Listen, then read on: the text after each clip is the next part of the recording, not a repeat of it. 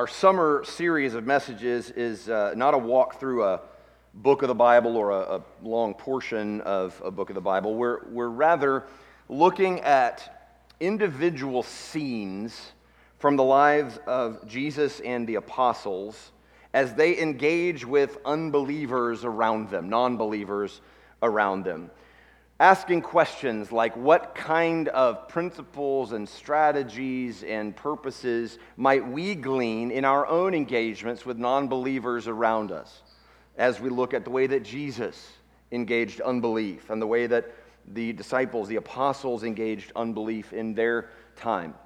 And so we're calling this series Words of Life, based on Peter's proclamation in John chapter 6, when Jesus says, Do you also want to leave after a whole crowd of people has left him? And Peter says, Where else would we go? You have the words of eternal life. And so, as we're seeking to fulfill the, the Great Commission, right, we're seeking to be people who are on this mission that Jesus has given his church go into all the world and preach the gospel to the whole creation.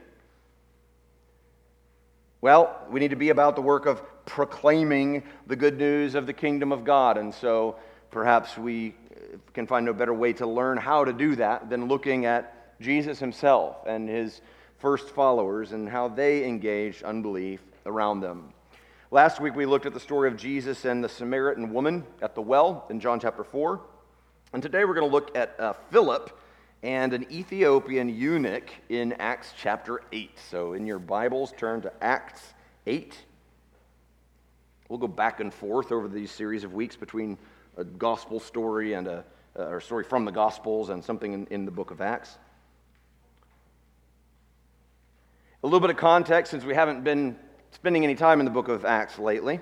Uh, the book of Acts largely tells the story of the birth of the church.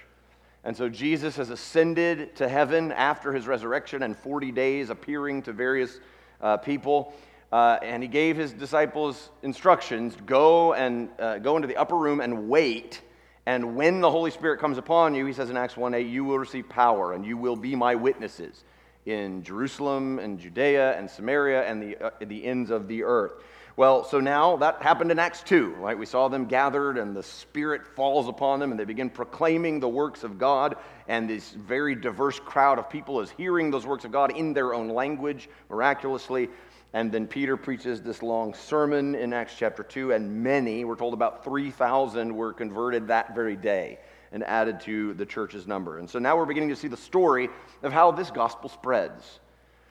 Part of how the gospel spreads, interestingly, in God's mysterious providence, is through the persecution of the Christian church by those who hate it, by those who want to see it squelched and killed. One of those is a young man named Saul, who you know probably better by his Greek name, Paul, who wrote a good portion of our New Testament. But Saul began his uh, work hating the church and seeking to destroy it. And so, as he, if you were to look at the beginning of Acts chapter 8, which is not where we're going to be today, you would see uh, Saul uh, beginning to go from house to house and arrest Christians and, uh, and drag them away. The chapter before, we saw him presiding over the first martyrdom, the, the, the murder, really, of Stephen, one of these men uh, who had been chosen as a sort of a deacon, a proto deacon in Acts chapter 6, Saul presided over that, uh, that execution. And so the persecution is strong and fierce, and so the people are beginning to spread to get away, really, from the sort of deadly pressure around them. And as they spread, what do they do? They carry the gospel with them. So wherever they go, they are telling people about Jesus. And so new churches start to spring up in different cities and different regions because of the persecution of the church. Philip, who we'll spend time with today, is one of those seven men who had been appointed back in Acts chapter 6 as what is generally regarded as, as the first deacon. Deacon being an office in the church for serving and overseeing a lot of kind of practical helps and this seems to be the first group, the first time where that is really kind of recognized. These men are set aside for this particular work. And Philip is one of these men.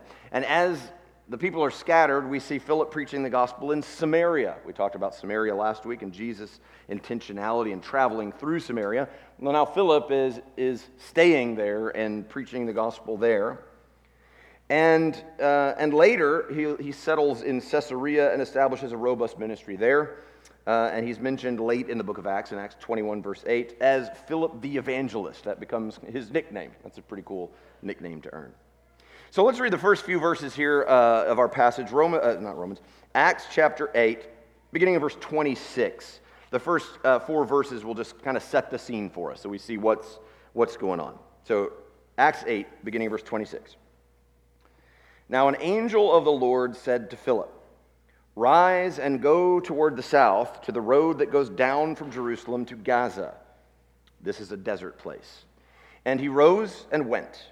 And there was an Ethiopian, a eunuch, a court official of Candace, queen of the Ethiopians, who was in charge of all her treasure. He had come to Jerusalem to worship and was returning, seated in his chariot. And he was reading the prophet Isaiah.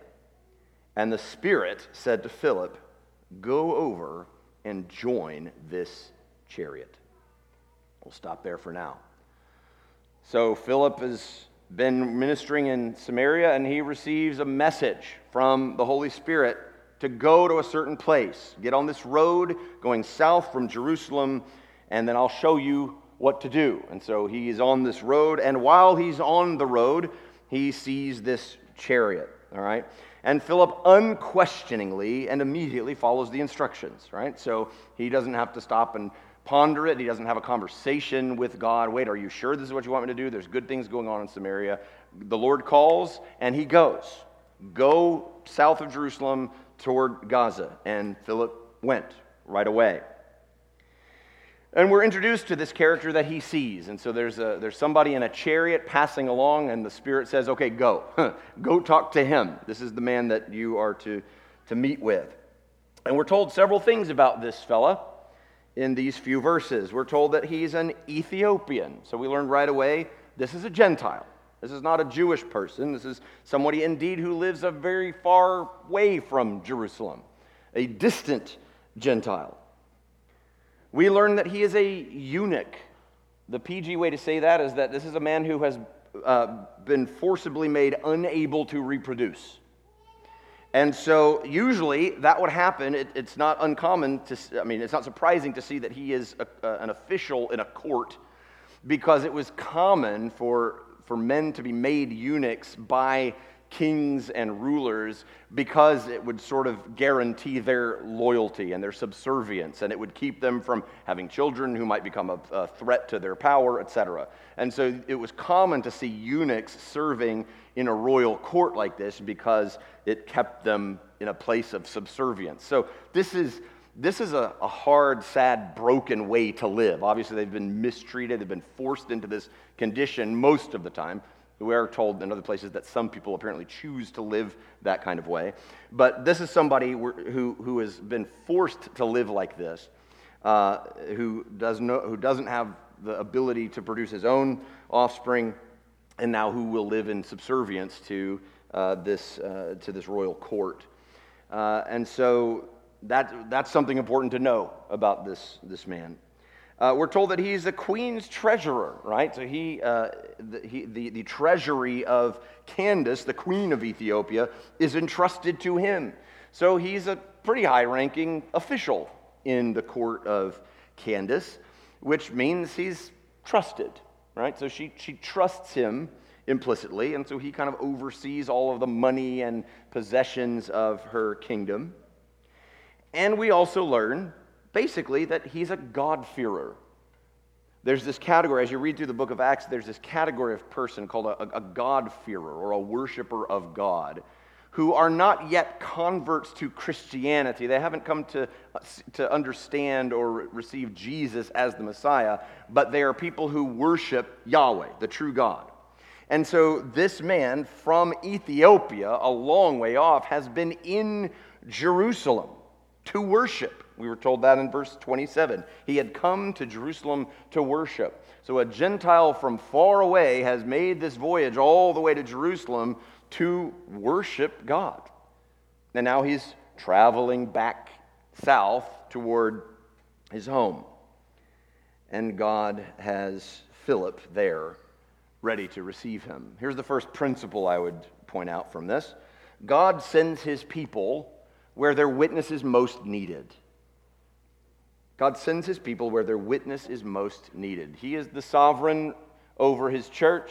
He places people and their gifts where he sees fit. And so Philip had a good thing going, it seems, in Samaria. But when God says, hey, Philip, go this way, he went. And we'll find as we read through this passage that there's a very specific divine purpose for which God has Philip, uh, that, that God has for Philip to fulfill in this conversation. And so God has a strategy, God has a purpose, and so he sends his people, and his people go. And we ought to bear that in mind for ourselves. Now, remember, this Ethiopian is someone outside the, the bounds of Jewish identity. So he didn't have the, the teaching uh, of the law, the under, a deep understanding of God's word, but he clearly has a heart to know and worship God, despite this lack of context, this lack of knowledge that the Jewish people had, right? The, this embarrassment of riches of the, the prophets and the, the scriptures had been handed down to them. Well, this Ethiopian eunuch doesn't have any of that. Nevertheless, his heart is drawn to worship the true God. And so he's gone to Jerusalem and he's coming back. And because of the posture of his, of his heart, it seems to me, God makes sure that somebody is there to help him understand. God makes sure that somebody will find him to meet with him and to help him understand the gospel. His heart is inclined to worship God, but he just doesn't yet know and understand that Jesus is the way to the Father. And so he redirects Philip and sends him down the road to meet with this man. To whom might God intend to send you with the good news about Jesus? Is there someone in your life that you could think of who's outside the faith, but maybe has a heart to know God or is curious and, and seeking, and he simply needs someone to guide them. Why not pray that God would show you someone like that? Lord, would you reveal to me a person within my sphere of influence and relationship that needs to hear the message about Jesus? And bring me to them. Think it's a faithful way to pray that God might use us. God sends his people where their witness is most needed. Maybe we should ask ourselves this corporately as a church To whom, Lord, would you send us? What person or persons or people in our community or in our world are looking, waiting, leaning in, and simply need someone to guide them? And how might we be there to answer that call? Well, the story goes on. So Philip has been instructed to Go and talk to this Ethiopian. Go over and join this chariot. And so in verse 30, Philip makes his approach. Let's look together. So Philip ran to him and heard him reading Isaiah the prophet and asked, Do you understand what you are reading? And he said, How can I unless someone guides me? And he invited Philip to come up and sit with him. Now, the passage of scripture that he was reading was this Like a sheep, he was led to the slaughter, and like a lamb before its shearers is silent, so he opens not his mouth. In his humiliation, justice was denied him. Who can describe his generation? For his life is taken away from the earth. And the eunuch said to Philip, About whom, I ask you, does the prophet say this? About himself or about someone else? Then Philip opened, Philip opened his mouth, and beginning with this scripture, he told him the good news about Jesus. I love this question that Philip asks at the very beginning when he gets into the, ch- into the chariot. He observes, he listens, and he hears that he is reading from Isaiah. And Philip asks him this Do you understand what you're reading? Do you understand what you're reading? It's a simple question. It's an invitational question, isn't it? Because if the person says, No, I'm having a hard time, then there's, there's an opportunity, there's a response. Are you interested in talking about this? Do you want to know more? Can I help you? Is the posture that Philip has here. Do you understand what you're reading? And in the Lord's providence, what the Ethiopian is reading is from Isaiah chapter 53. And you could hardly find a passage more clearly and beautifully portraying the work of the Messiah in his suffering.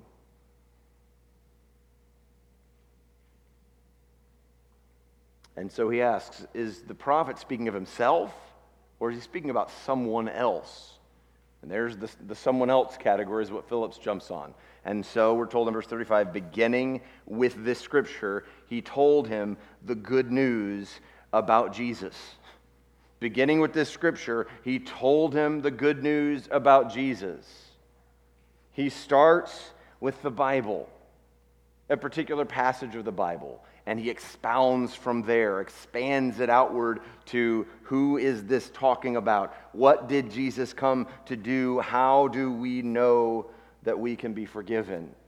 And so he tells him the good news about Jesus, beginning with this scripture. Here's, here's the second principle I'll draw from this the Bible is a powerful evangelistic resource. The Bible is a powerful evangelistic resource. Now, that might sound like so simple and obvious that it doesn't even need to be stated, but we do live in a time where the Bible is often seen as so sort of outdated or old fashioned or backwards because it came from these old cultures that it's almost irrelevant when you're talking to people who don't already know and believe it. In fact, there are prominent Christian pastors who would make an argument like that. We should really stop saying what the Bible says. We should not start there at all. We should start where they are. Well, that's not what Philip does. Philip sees this man reading from the Bible, and he, sa- he doesn't say, hey, close that, let me give you some analogies. He says, let's talk about the Bible. Let, let's talk about that passage, and let me see if I can help you understand it. Don't underestimate the effectiveness of just reading the Bible together. Truly, if the Bible is the Word of God, we're told in Ephesians 6 it's the sword of the Spirit, right? It's the only really offensive weapon we have in the spiritual struggle in which we're involved, then it almost doesn't matter if somebody believes it yet or not. That's where we start. This is where God reveals Himself. And so, if we start with the scriptures and we say, let's read this together, let's seek understanding together, then who knows what the Lord might do to open blind eyes and to give the gift of faith to somebody who needs to believe. And I've seen firsthand in conversations with unbelievers where you just spend time reading the Bible and talking about it together, it breaks down barriers. It leads people to, to answer questions that they didn't even necessarily know to ask because the scriptures are pointing them to it. And so, uh, this, this is a powerful way to go about the work of evangelism, even just inviting people to read the Bible together and to think about it together. Pray that God would show you someone in your life or bring someone into your life who doesn't have a relationship with Jesus. And then when you've identified who that person is, maybe just invite them to read the Bible. Hey, what do you think about meeting up for coffee and reading a chapter of the Gospel of John? Let's just talk about it and see what the Lord does. In the book, uh, The Trellis and the Vine, there's a, a, paragraph about just the, the power of Bible reading that says this. Imagine if all Christians, as a normal part of their discipleship, were caught up in a web of regular Bible reading, not only digging into the word privately, but reading it with their children before bed, with their spouse over breakfast, with a non Christian colleague at work once a week over lunch, with a new Christian for follow up once a fortnight. That's two weeks. Uh, for mutual encouragement it would be a chaotic web of personal relationships, prayer, and Bible reading, more of a movement than a program. But at another level, it would be profoundly simple and within reach of all. Maybe we don't need new, big, fancy, crazy, bold strategies. Maybe we just need to start reading the Bible with people and talking to them about it. And beginning with that scripture, telling them the good news about Jesus. The Bible is a powerful evangelistic resource, so don't overlook it, don't neglect it, don't be ashamed of it. Don't like kind of embarrassedly, I do, I do believe the Bible, but I know it's kind of like clunky and big and hard to, right? Just, this is God's Word. Invite people to read it and think about it together. You'll probably come up with, they'll probably come up with questions you don't know the answer to.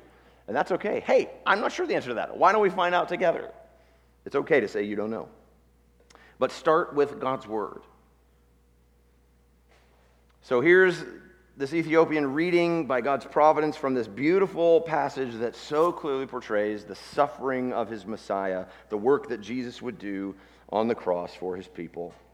And so, do you understand what you're reading? How can I, unless someone guides me? And so, Philip has begun now to tell him the good news about Jesus. God has made a way for sinners to be brought near to him, to be in relationship to him. God has sent his own son Jesus to fulfill the law that no human being had yet successfully done, and to die the death as a substitute for all of the sinners that had spurned and rebelled against God, and to rise again from the grave to defeat death. And so, if you will trust in Christ, you'll be saved. There's the good news about Jesus. And beginning in Isaiah 53, Philip explains the gospel. And the man apparently responds with very quick belief. It won't always go this way. Don't, necessarily assume that will be the case, but in God's providence in this story, look what happens in verse 36. As they were going along the road, they came to some water. And the eunuch said, See, here is water. What prevents me from being baptized? And he commanded the chariot to stop. And they both went down into the water, Philip and the eunuch, and he baptized him. So, the short version of those couple of verses is the Ethiopian believes what he's heard of the good news about Jesus and is ready to take his next step, right? Uh, the, if you're thinking about, if you're just citing ways that God has orchestrated this situation, we've already observed God sent Philip along this certain road at this certain time, and, and that this Ethiopian had been in Jerusalem, is on his way back home. We've observed that he happens to be reading from Isaiah 53, which is such a clear passage to expound in a Christ centered way. Now we find that they've come to water, and this would have been the last opportunity before they were south of, uh, of Palestine and headed toward Ethiopia. And so they, they're at the last, basically, watering hole uh, before you're just in desert. And they happen at the time that he comes to understand and believe the gospel of Jesus. Oh, look, there's water. So God's providence is seen even in that. Now, a note here, a secondary note here, uh, the, the, pattern in the New Testament, uh, the pattern and teaching of the New Testament ties baptism to the membership uh, of a local church. Uh, but this is a different kind of situation. It, it, makes sense for this Ethiopian to be baptized apart from such an assembly because there isn't one yet, right? He's an Ethiopian. He went all the way to Jerusalem to worship. There's not a church in Ethiopia at this point. So he couldn't just go to First Baptist Ethiopia and be baptized there with that congregation. It didn't exist. And so he really seems to be the first convert among his people. And so they come to water and. Uh, and, and, so he sees the opportunity. Well, why can't I be baptized? And so Philip baptizes him. Again, that's a little unusual. In our day, we wouldn't I wouldn't recommend a, a baptism with two or three people in a pond, right? But this is as public as it could have been in that context. So you've got the eunuch and Philip and whoever is like driving the chariot, I guess. So there's at least a few people here, and it's as public as it could be, this profession of his faith in Christ, and he is baptized. And so we see all kinds of unusual things going on in the book of Acts because this is all new, right? It's pioneering, uh, a pioneering season. And it seems perhaps that even being baptized was a part of Philip's presentation to him. When he explained to him the good news about Jesus, the fact that the Ethiopian sees water and says, hey, maybe I should be baptized, seems to indicate that Philip may have said to him, when you believe in the Lord Jesus, you should be baptized. And so he sees water, takes the opportunity. And so Philip administers some, something of a spontaneous baptism, which again I would not necessarily recommend as normative for today, but uh, in this uh, unique age, here's, uh, here's how that happened. So, principle number three God is at work in those who believe. God is at work in those who believe. Everybody that you tell the gospel to won't necessarily believe it. Some won't believe it right away and might believe it later. But there will be many who hear the good news about Jesus and never believe. Jesus said the road is wide that leads to destruction, and many who find it. And the road is narrow that leads to life, and few who find it, right? So it is certainly a reality that everyone who hears the gospel will not come to faith. But for those who do, you can be assured God has been at work to prime the pump and to make this the case. So prior to our text, God has drawn the heart of this Ethiopian to himself as one who fears God and wants to worship him and travels all the way to Jerusalem to do so. We don't know how, but clearly he's inclined in that direction. God's been working in him. God explicitly commissions Philip to go south and then specifically to join the chariot when he sees it. Join this man's chariot. God's providence is on display in the particular Bible text that he's reading in Isaiah 53, in the timing of Philip's arrival at the chariot, in proximity to a body of water for baptism. And now, God is at work in the Ethiopian's believing response to the gospel because Romans 1:16 tells us the gospel is the power of God to salvation for everyone who believes, to the Jew first and also to the Greek, which just means the non-Jew. Praise God, here is a non-Jew for whom the gospel has become the power of God to salvation. At the end of the day, this is one of the most important things for us to remember as we consider our mission in the world and as we prayerfully pursue obedience to it. God alone saves. You don't have to save anybody. You can't save anybody. No, all that we can do and must do is be faithful stewards of the gospel. We are freed from the pressure of the perfect sales pitch, of closing the deal. I grew up in contexts where it was very common to sort of almost brag about how many people, how many souls you had won. No, no person wins a soul. Only Jesus Christ wins a soul. And all we're to do is to be faithful witnesses, and it's His to be a mighty Savior. And so, praise God, Philip was faithful with the instruction he'd been given. He was faithful to explain the gospel from the passage of Scripture that they were reading together. And God, in His sovereign mercy, saves this man. Praise God. And then he's on to the next assignment. the passage ends, verse 39 and 40, uh, in a very interesting way. When they came up out of the water, so he's baptized him, and he comes up from the water, the Spirit of the Lord carried Philip away, and the eunuch saw him no more and went on his way rejoicing. But Philip found himself at Azotus, and as he passed through, he preached the gospel to all the towns until he came to Caesarea. So, some more miraculous providence of God. Philip just disappears and ends up in Azotus, all right, this coastal town some distance off. And the Ethiopian doesn't spend too much time worrying or wondering what happened. He just goes on his way rejoicing. I think that's so interesting. Well, he showed up at the right time when I needed somebody, and he explained the gospel to me. He baptized me, and then he's gone again. So, all right, I guess that's just the way the Lord works sometimes. And so uh, he goes on his way rejoicing. And Philip, for his part, he doesn't spend too much time worrying about how he got to where he was or oh now now i need to make a new road map and figure out a plan of where i'm going to go next. He found himself in azotus and so he went on preaching.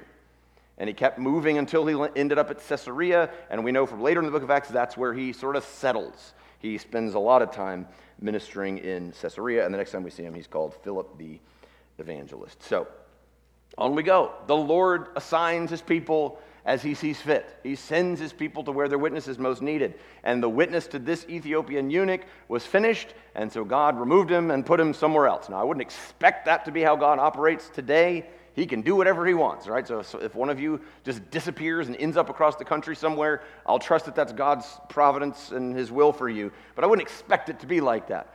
But he does lead us, he does guide us, he does open doors and close other doors. And we can trust that as we move and navigate through those situations and make those choices, God is guiding us and assigning us to where he needs us to be for his good purposes.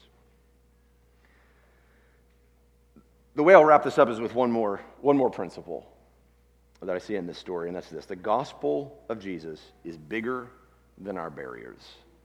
The gospel of Jesus is bigger than our barriers. If you just look at all the ways that societal, cultural, racial, whatever other kinds of norms are kind of dissolved in this story, it becomes immediately apparent that God is not bound by any particular definition or group or demographic. The gospel, in fact, as you're seeing in the book of Acts in this portion of it, the gospel just keeps breaking barriers and going farther and wider. Just in this one story, in Acts chapter 8, God's grace in the gospel was sufficient for an ethnic other, a non Jew, right? In this case, a black skinned Ethiopian, not even close to Jerusalem. But God's grace was for him. God said, I want him. I can save him. And so he sends his people on the road to meet them. In this story, the gospel, the grace of God in the gospel is sufficient for a sexually broken person. A eunuch is a person who lives with profound brokenness that's been perpetrated upon him against his will. And yet, the grace of the gospel is sufficient for him. That's a relevant word for our own day. We are all sexually broken to some degree, but we live in a time when there is particular confusion and brokenness surrounding the topic of sexuality. And these ideologies that are very common and popular in our culture are just going to absolutely leave destruction in their wake. There will be all manner of pain and brokenness. And we need to be reminded the gospel is big enough for them. The gospel is good enough for any brokenness. And we need to be looking for opportunities to apply the gospel in those places.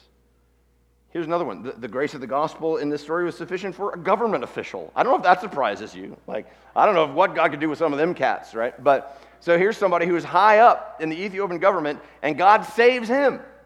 So who can't God save, right? The, God, the grace of God in the gospel just transcends any and all of these barriers social, religious, ethnic, cultural, sexual, socioeconomic. There, there is no boundary that the gospel won't break through because the gospel of Jesus is more powerful than any of our barriers. I can't help but wonder. I, in fact, this is a little bit speculative, but I just, I just decide to believe that, that this is the case. The Ethiopian had been reading in Isaiah 53. And I wonder if he continued to read. And maybe he got just a few chapters later and read in Isaiah 56, verses 3 through 5, these words Let not the foreigner who has joined himself to Yahweh say, Yahweh will surely separate me from his people. And let not the eunuch say, Behold, I am a dry tree. For thus says Yahweh To the eunuchs who keep my Sabbaths, who choose the things that please me and hold fast my covenant, I will give in my house and within my walls a monument and a name better than sons and daughters. I will give them an everlasting name that shall not be cut off. I like to think that the Ethiopian eunuch read those words and thought, that's for me. The gospel of Jesus is for me. There's no man made boundaries ethnic, sexual, positional, or otherwise, that are strong enough to dam up the flowing river of God's love in Jesus Christ. What prevents me from being baptized? Unbelief. That's it. That's the only barrier that exists between a sinner and salvation. It's just unbelief. If you will confess to God that you are a sinner in need of his forgiving grace, and place your trust in Jesus Christ, who died for your sins and rose from the dead, naming him Lord and King over your life, you will be saved. It's not too late, and the gospel is big enough even for you. Let's pray together. Lord, we thank you for this glorious gospel that breaks all of the boundaries and barriers that we have established as sinful people. We thank you for stories like this one that remind us, that display for us the ways that you save sinners, the ways that you show your care and attentiveness to individuals in their plight and in their hardships, and that you are committed to bringing the gospel of Jesus to those places and to those people who need to hear it. And we thank you that you've entrusted that message and that task to us. And as we acknowledge that together and we admit there's some fear and trembling that comes along with that assignment, we pray that you would enlarge our hearts to trust you more. Give us opportunities and give us the courage to take advantage of opportunities to speak to people about the good news concerning Jesus. Give us opportunities to meet with non believers and to point them to the scriptures and to explain to them the good news about Jesus from, from your word. Lord, make us faithful, make us diligent, and make us fruitful, we pray, by your Spirit at work through us, that sinners might be brought to repentance and faith in Jesus Christ, that your church might be built and that the name of Jesus Christ would be honored. And it's in his name and for his glory that we pray. Amen.